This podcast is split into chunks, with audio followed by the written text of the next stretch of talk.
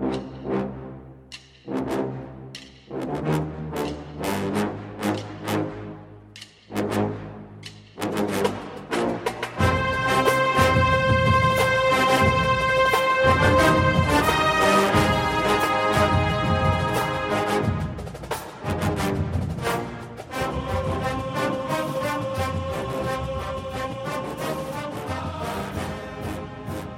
Good morning, Bucknutters. Welcome to the Bucknuts Morning Five here on Friday, May 24th, 2019.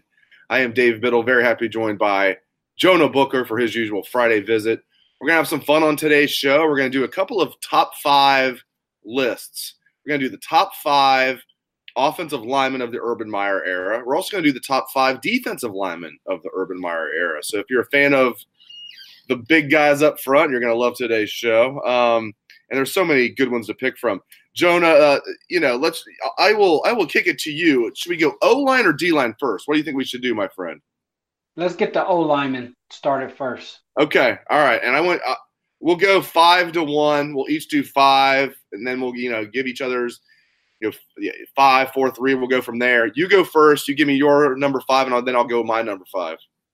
All right. Starting off, my number five, I'm going with Corey Linsley. And the reason why I have him in my top five is he was a guy that was pretty much looking to quit football. Uh, Urban Meyer talked him back into it, and what he done, what he what he was able to do um, once you know he decided to come back was he started the center tradition at Ohio State. Uh, that's been pretty much paved the way for the Billy Prices and the, the Pat Elfleins and uh, uh, Jacoby Boren. So I think uh, paying homage to Corey Linsley there when Urban Meyer first took over is my number five selection. One of my favorites. I'm taking the easy way out for number five. I have a tie, so feel free if you need to be that guy that has a tie at some point. I'm getting it out of the way here. Um, I have a tie between Corey Linsley and Andrew Norwell. Um, you know, a couple of guys. You said everything about Corey Linsley. I'm so thrilled Corey Linsley's making bank in the NFL. So is Andrew Norwell, a guy that still one of the biggest mysteries of life is how he wasn't invited to the combine. Uh, you know, along with some of his former teammates like Corey Linsley and another guy that will be on my list. So I have a two-way tie for number five with Andrew Norwell and Corey Linsley. So just for the listeners out there that are wondering, this you know the Urban Meyer era obviously includes 2012, 2013. So players from uh, obviously those seasons will be eligible for our D line and our O line uh, list here. All right, uh, Mr. Booker, uh, who's number four on your list for the best O lineman of the Urban Meyer era? Yeah, number four, I got Jack Mewhort, All American, two time uh, first team All Big Ten. Uh, he was kind of one of the, the leaders of that group early on. Uh, he set the tone with the big uglies and saucing the ribs when Ed Warinner was in his prime here. So I'm going to go with Jack Mewhort, first round NFL selection. And I think uh, you know, you could make a make a case for him to be higher, but I have a, a couple guys higher than him, so my number four is Mewhort.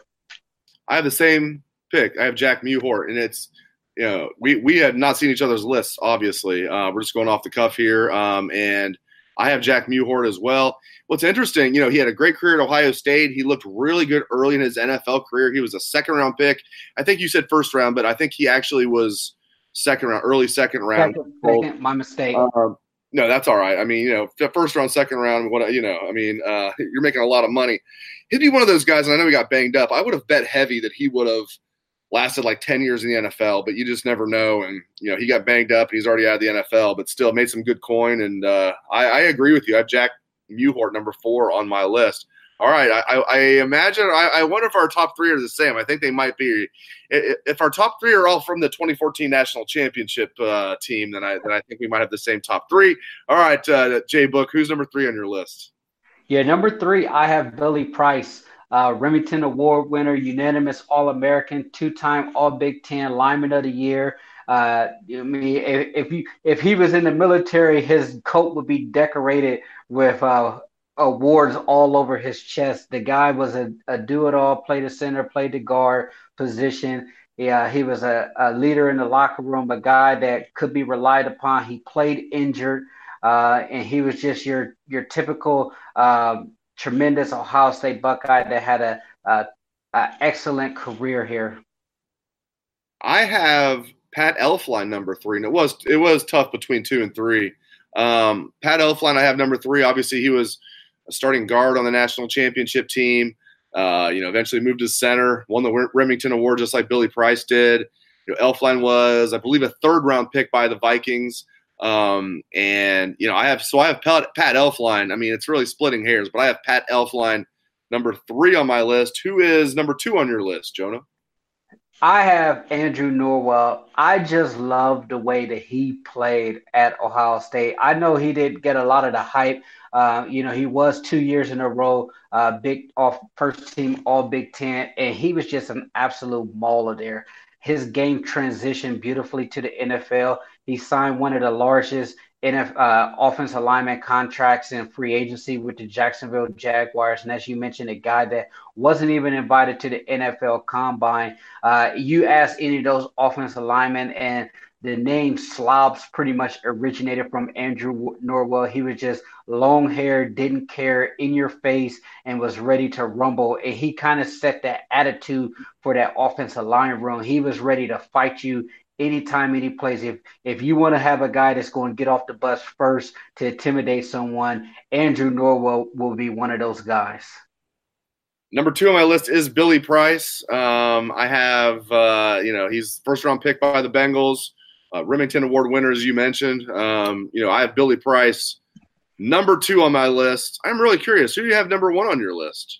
I have Taylor Decker as my as my number one selection, and and the reason I say that is when Urban Meyer first took over, uh, they were in desperate need of offensive linemen. Uh, when they first came in, he was originally committed to Notre Dame. Jim Bowman uh, pretty much ignored him during his recruitment, and it took them flipping him.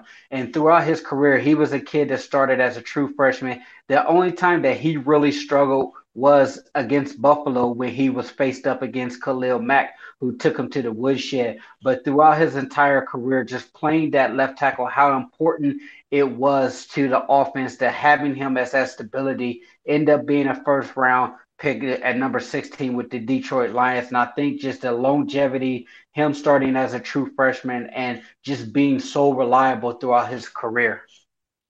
I have Taylor Decker too. Wait a minute. I I, I thought wait, so who am I forgetting here? I you didn't have somebody that I had in your top five. Did who'd you leave out? Billy Price? No, I left out Elflein. You left out Elflein. That's right. Elflein, not Price. You mentioned Price. That's right. Okay, so you left out Elflein. Ooh, that's a tough one to leave out. But I went the easy way. I went the easy way and had a tie. At least you were like a, at least you were a man about it and and actually had a top five and and didn't go with a tie. All right, switch. That's right. So you leave Elflein out. That's right.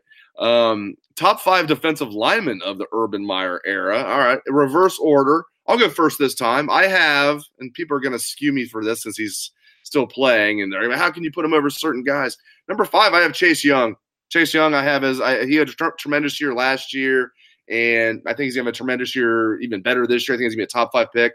I, I have, and, and my gosh, uh, the, the the amount of defensive linemen from the Urban Meyer era alone, it's just tremendous. Um, but I have Chase Young number five. Who do you have number five, Jay Book? Five, I have Sam Hull. Um, I know he was a guy that uh, the coaching staff loved. He moved around early on in his career. Once they were able to settle him, he was able to get his black belt in Larry Johnson's uh, craft of, of ninja judo techniques. So with him, he had 30 TFLs, 17 sacks, and he was just a guy that was in a rotation, but he was also an impact player. And I, I look for him to do big things this year for your Cincinnati Bengals. I hope so. That was a great pick by them. Um, I'll just spoiler alert. I have I have Hubbard just out. If I, I should because I didn't want to do a tie twice. I had Hubbard. He's would been he's barely out. I almost had a Hubbard Chase Young tie for number five, but I have Chase Young just a little bit ahead of Hubbard. So Hubbard's on on my list. Number four, I have John Simon. Um, not the NFL player that Hubbard is, even already, but you know, I just looking at, at his Ohio State career even though it was only one year with Urban Meyer. I have John Simon number four. Who do you have number four, Jay Book? Number four, I have Michael Bennett, uh, a guy who over his career was able to rack up 18 sacks. He was kind of uh, he started off early on on the outside, but really settled on the inside. He was a leader in that locker room. 31 and a half tackles for losses So Michael Bennett was my number four selection. I like it. I like it. I love Mike Bennett. Another guy that I hated to leave off. He, along with Sam Hubbard, barely missed my list. Um, all right, number three. I have Big Hank, Jonathan Hankins. I had I almost uh, I almost had to go with somebody else, but I went with Big Hank number three, Jonathan Hankins, a really underrated guy. Uh, I love Big Hank at number three. He was a guy that you know played in the Tressel era. He played the one year with with uh, Luke Fickell and also played the one year with uh, uh, Urban Meyer and helped that 12 and 0 season. So I, I have Big Hank number three. For my number three, I have Tyquan Lewis uh, a tremendous leader in that locker room there. He was a guy that really uh, showed showed those younger guys how to prepare and get themselves ready to go. Uh, so that's something that I put a lot of value into. Uh, career wise, 23 and a half sacks, uh, 37 TFLs. And I think he, you know, just his leadership and, and the way he was able to teach those younger guys really helped set the tone for Larry Johnson in that defensive line room should have done like a top 15 for the D lineman because I hate leaving guys like Tyquan, Sam Hubbard, and some of these guys that, that I've let Mike Bennett. I, I left Adolphus Washington off. There's so many guys that are like really, really like not just good players, but great players that I, I have left off this top five. All right. Um, number two, I have Nick Bosa as the second best defensive lineman of the Urban Meyer era. You know, almost like you know it's a little bittersweet. We didn't get to see as much as we wanted to, but um, my gosh, his sophomore season he was tremendous. I mean, he tore up that Cotton Bowl. They probably don't win the TCU game, frankly, J Book, um, in 2018 if not for Nick Bosa just dominating that game until he got hurt. Ironically, the same game that he got hurt that ended his collegiate career. So I have Nick Bosa number two on my list. Who's number two on your list?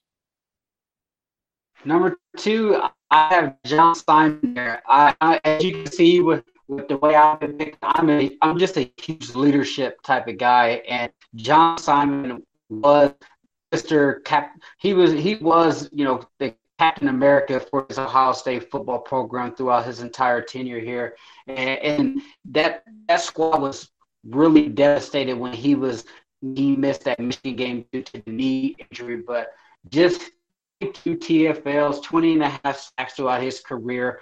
And he was a guy that just brought his lunch pail to work week in and week out while he was at uh, at Ohio State. So I have John Simon too. I have Joey Bosa number one. I'm guessing you do too. So that means you left Nick Bosa out. Who do, who do you have number one? I have I have Joey Bosa as well as my number one. And you left Nick Bosa out. I left Nick Bosa out. I mean, he, he had that one year, like as you mentioned, that was great. But a lot of times, you know, he was in the rotation subbing in package wise, and then he missed, you know, last year due to injuries. He just didn't have a full body of work um, for me to make my top five. Obviously, you know, he, he's the most highly drafted defensive lineman that you know Ohio State has had. And so talent wise, yes, but when it comes to full body of work, I have him slightly outside. I had him at, at number six there, and then uh, I had Chase Young number seven. But since we're doing top five, I had to leave him on my list. Yeah, it's tough with the D lineman. Like I said, we should have done. We should have. Uh, have done a top 15. Maybe we will at some point um, this summer. Maybe this summer we'll do a top 15. Um, it already feels like summer here in Ohio. I'm sure it always feels like summer if it, after about what March, where you're at in Arizona. Um, but uh, great stuff as always from Jonah Booker. Thank you very much, Jay Book, and thanks to all the listeners out there for tuning in the show. I appreciate it. Hope everyone has a great day and a great weekend. Let's hear the Buckeye swag, best damn band in the land.